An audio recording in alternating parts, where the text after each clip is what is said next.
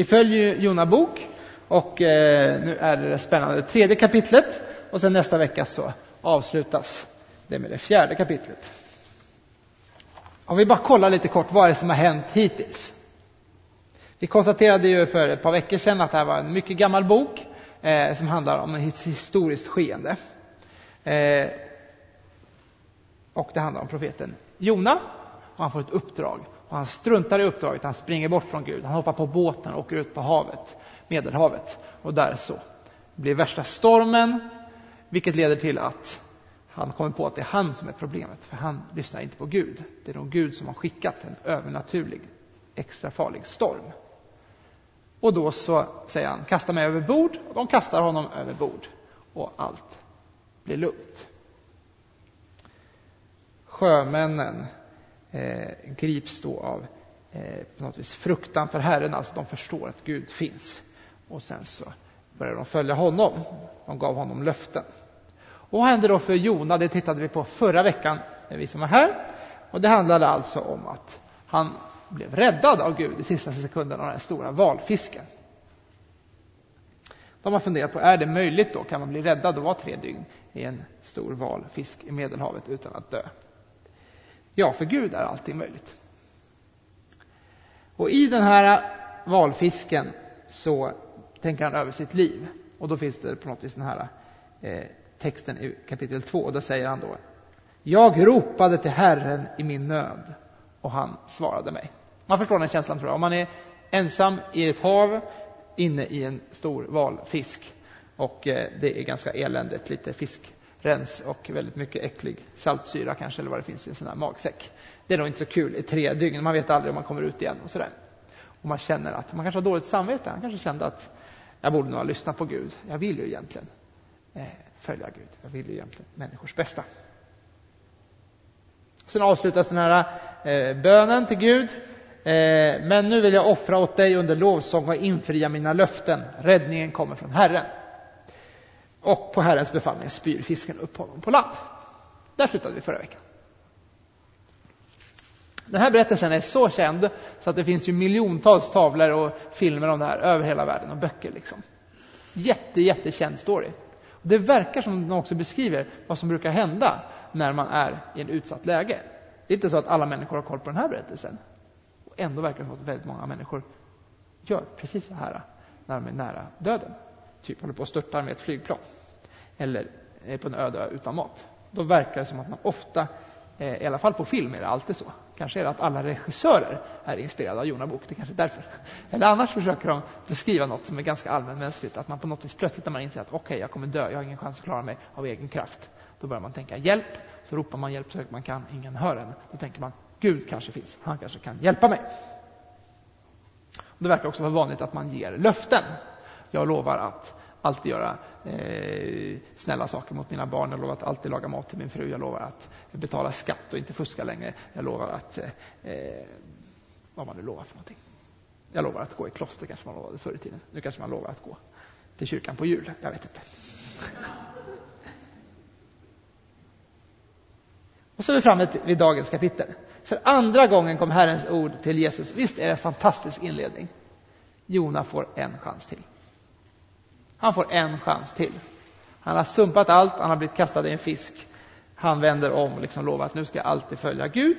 Det verkar inte vara hans löfte som är det viktigaste, utan på något vis hans insikt att han ropar till Gud i sin nöd.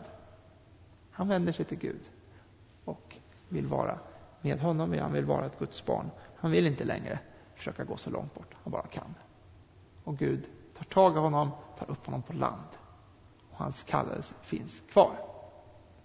Bege dig till Nineve, den stora staden, och förkunna vad jag befaller. Och vad står det då i, lite senare här, i vers 11, kapitel 4, då står det den stora staden Nineve där det bor över 120 000 människor. Och då har man funderat, liksom, stämmer det här? Har staden funnits? Eh, var den verkligen så här stor? Hur stor var Sverige på den här tiden? Birka fanns det. Vi vet i alla fall att Birka fanns ungefär 1500 år senare. Eh, om vi är framme vid 800-900-talet där, då hade vi i alla fall Birka på Björkö. Och det brukar väl räknas ofta som en av de första svenska städerna, eller byarna kanske man ska kalla det för. Så 1500 år tidigare eller ännu tidigare under Jonas verkar det ha varit väldigt få människor i Sverige överhuvudtaget. Frågan är om Stockholmen överhuvudtaget var uppfunnen. Men hur var det? Fanns det starka makter på den här tiden? Det verkar ha funnits. Vi har de här tidiga kulturerna och Assyrien är ju en av dem. Och då var det så att då började man försöka hitta den här stan. För att det var så att den eh, fanns inte kvar. 1800-talet då blev det liksom renässans. Nu skulle man hitta gamla städer. Man skulle leta efter Troja, kanske ni minns. Liksom, Troja med den trojanska hästen, finns det? Eh, och många arkeologer åkte omkring. Liksom. Först hade man skjutit lejon och sen skulle man hitta städer. Liksom. Det var liksom manligt, tror jag många tyckte. Kanske kvinnligt också. Eh, I alla fall om man ser Indiana Jones och så, är så många kvinnor som arkeologer. Och i alla fall så hittar de ju till slut den här staden. Och då ska vi se vad jag har fått fram om den här staden. Vi hade det assyriska riket. Det hade olika maktcentra under en lång tid. Men under Jonatid så var maktcentrat Nineve och det var en mycket stor stad. Och moderna forskare verkar bekräfta bilden av den här staden. Den hittades alltså 1820. Eh, ruinerna och stora arkeologiska utgrävningar startade. Bland annat hittade man kung Assurbanipals stora bibliotek med över 10 000 tättskrivna kilskrifttavlor av bränd lera som innehåller ett koncentrat av den babyloniska litteraturens klassiska verk. Ganska häftigt, eller hur? Det är därför vi vet så mycket om den här tiden, för att man just hittar sådana här fynd. Eh, ungefär eh, 2600 eh, år senare. Men allt tyder på att den förstördes år 612 av babylonierna och mediernas attack. Det blev en ruinstad och sen så kom tidens avlagringar på. Och ganska kort tid efter Jona så förstördes staden.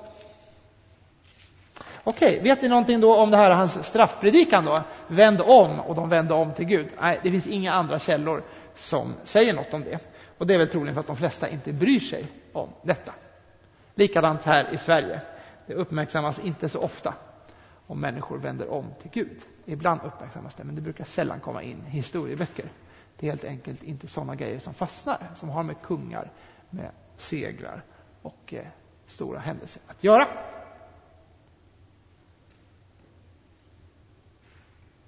Och sen så beskrivs det ett beteende, då, det kan vi också se någonting på om, eh, om här. V vad är det som händer när han förkunnar? De utlyste en stor fasta och alla stora som små klädde sig i säcktyg. Och kungen han gick ut och satte sig i någon grushög, eller vad står det om honom? Vi ska säga. Eh, han steg upp från sin tron, tog av sin mantel, svepte sig i säcktyg och satte sig i gruset. Varför gjorde de allt det här? Och ser vi på andra exempel i Gamla Testamentet och de här äh, kilskrifterna som Assurbanipal hade och allt sånt här, så ser vi att det här var liksom kollektiva beteenden runt sorg och runt omvändelse och sådär. Liksom man hade vissa mönster som man följde. Det var inte så att det var väldigt konstigt det här liksom, utan folk förstod plötsligt att okej, okay, vi står inför vår undergång. Eh, Gud finns och kungen bestämmer att nu vänder vi om. Han gör väldigt extrema åtgärder. Har ni tänkt på det? Det ska hela folket vända om tillsammans med honom. Han tar spetsen, liksom, så han verkar ha varit en ganska stark ledare. Liksom. Han sätter sig i gruset. Men sen ska inte, inte bara människorna vända om, utan också alla djuren. Ser ni? Det var en ganska, tycker jag, rolig detalj. Både människor och djur ska bära säcktyg och ropa högt till Gud. Visst är det en rolig detalj? Alla de här grisarna, eller de här, kanske inte mycket grisar, men alla fåren går omkring där liksom och ropar till Gud och har på sig säckar. Liksom. Det var en ganska rolig syn. Eh, på något vis gör han allt han kan för att Guds kraft och vrede inte ska förinta hans imperium, hans stad. Kanske kände han dåligt samvete. Och det är inget som tyder på att han liksom stod nära liksom Bibeln liksom, eller eh, den osynliga guden och sådär. Utan troligen hade han det som de flesta människor har, någonstans inne en känsla av vad som är rätt och fel. Och när de möter en människa som står för sanningen, då väcks samvetet. Jag vet inte om ni upplevt det ibland? Jag upplever i alla fall ofta tycker jag när folk kommer in i kyrkan och svär och jag står där i närheten så brukar de alltid få så här jättedåligt samvete fast jag aldrig har sagt något eh, om det. Liksom. Eh, och jag vet inte varför. Eh, på något vis är det någon, någon känsla av att ah, det kanske inte är så bra att snacka om djävulen hela tiden. Liksom. Eh, och han kanske blir arg på mig, men kanske, det kanske ändå finns en Gud trots allt. han kanske gillar, inte gillar det här riktigt. Någonstans finns det här under ytan hos människor, exempelvis med svordomar, tror jag. Eh, och eh, med allt annat så är det ännu, ännu tydligare att människor får verkligen dåligt samvete, även om man inte tror på Gud, även om man inte tror att det finns någon sanning. Man kanske tror att vi bara lever och sen dör vi. That's it. Så får ändå många människor dåligt samvete om de snor grejer eller om de dödar någon. Och det behöver inte ens vara så att man accepterar samhällets lagar. Man kan leva verkligen ett kriminellt liv, men ändå ha en stor skuldbörda runt det man själv har gjort. Det brukar Bibeln kalla för att Gud på något vis har lagt ner ett samvete i oss, liksom, har gett oss en känsla för vad han vill. Och jag tror att Jona, som på något vis lyssnade in Gud, plötsligt fick uppleva det gensvaret. Hela staden vände om. Och en liknande grej som man kanske gör lite kollektivt idag, det skulle kunna vara sorgbanden. Jag vet inte om ni har mött det någon gång, men jag tyckte att det liknade en sån här grej, att sätta sig i gruset i vår moderna tid. Jag hade en kompis och hans farfar dog, då började han ha en svart eh, band här liksom på sin kavaj han hade det, eller en svart bindel runt armen. Det är inte så vanligt i Sverige, men kanske har eh, några sett det ibland som ett tecken på att visa att jag är inte glad nu, jag är ledsen för jag sörjer. Och jag måste säga att jag kände så när min mamma dog för sju år sedan, att hela det året var verkligen ett sorgeår. Jag kände mig inte glad en enda gång på ett helt år. Det tror jag är ganska ovanligt, men så kände jag. liksom. Eh, och sen blev jag glad året efter. Eh, för då hade jag sörjt färdigt. Så på något vis finns det en tanke om sorg som man vill uttrycka för andra. Och ett liknande beteende kan vara tanken på omvändelse. Att jag vill visa att jag nu vill följa Gud istället för det som har varit dåligt i mitt liv. Det finns moderna exempel. Det kan vara exempelvis att man haft eh, tusen porrtidningar exempelvis. Och så blir man kristen så kanske man vill göra ett porrtidningsbål och elda upp dem. Det finns ju många sådana exempel. Eller kanske att man eh, eh blir jättearg på någon eh, eh, grej man har som är symbol för något som man liksom hoppar på. Liksom. Eller man kastar ut en TV genom fönstret. Jag vet inte, men det finns olika exempel som människor har gjort när man ser olika saker som ett hinder eh, som förstör sin relation till sin fru, till sina barn, till sin Gud. Och så vill man göra något drastiskt. Eh, I Norrland hörde jag berättelser om när Lestadius predikade på 1800-talet. Han var en väldigt kraftfull präst. Och han predikade liksom, omvänd er, det kommer gå tokigt, vad håller ni på med egentligen? Gud kommer straffa er, sätt ert hopp till honom, han vill förlåta er. Och tusentals människor vände om. Det blev den starka lestadianska väckelsen och samerna drabbade det jättehårt. Massor, massor av samer blev kristna och började ändra sina liv. Och flera byar som hade haft jättemycket brännvinsbrännerier och man snodde eh, renar av varandra hela tiden och timmer och allting. Då började de lämna tillbaka. Liksom. Krogarna stängdes, man lämnade tillbaka timret och renarna och sådär. Det var väldigt många sådana tecken på att någonting hände i människors hjärtan. Och i den här stan så sätter man sig helt enkelt i gruset och så klär man på alla fåren och människorna med säckar. Och kungen har en liten, liten förhoppning. Tycker jag också är eh, tycker jag, ett tecken faktiskt på ett väldigt bra ledarskap. Eh, som ledare, som förälder eller vilket ledarskap ni nu står i, som eh, ungdom, ledare för era småsyskon eller vad det nu kan vara för någonting. Så vet man aldrig om saker kommer att gå bra. Men man hoppas. Så länge man har hoppet så kör man på det som man försöker leda till. Och då så säger han, kanske kommer Gud att ångra sig och stilla sin vrede så att vi inte går under. Han har ett hopp att Gud kanske vill ångra sig. Så vi försöker. Och vad blir Guds svar på allt detta? När Gud såg vad de gjorde, att de upphörde med sin ondska, avstod han från det onda han hotat dem med han lät det inte ske. Trots allt innerst inne var Gud god och ville inte förstöra hela staden med 120 000 människor. Vilken tur!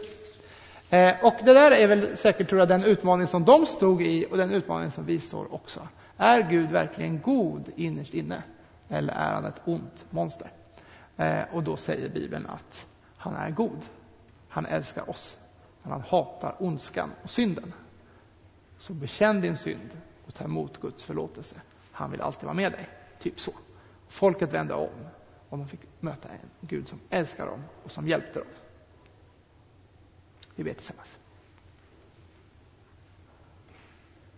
Tack kära Jesus att vi får möta en, eh, dig i Gamla Testamentet genom Jona bok och förstå att du Gud innerst inne är god och att det vi ibland kan uppleva som din hårda sida handlar om att vi ska förstå vad i våra liv som behöver bekännas och vändas om från så att vi kan få leva i din fulla kärlek, din glädje och få bli till välsignelse och glädje för oss själva, för andra och för dig.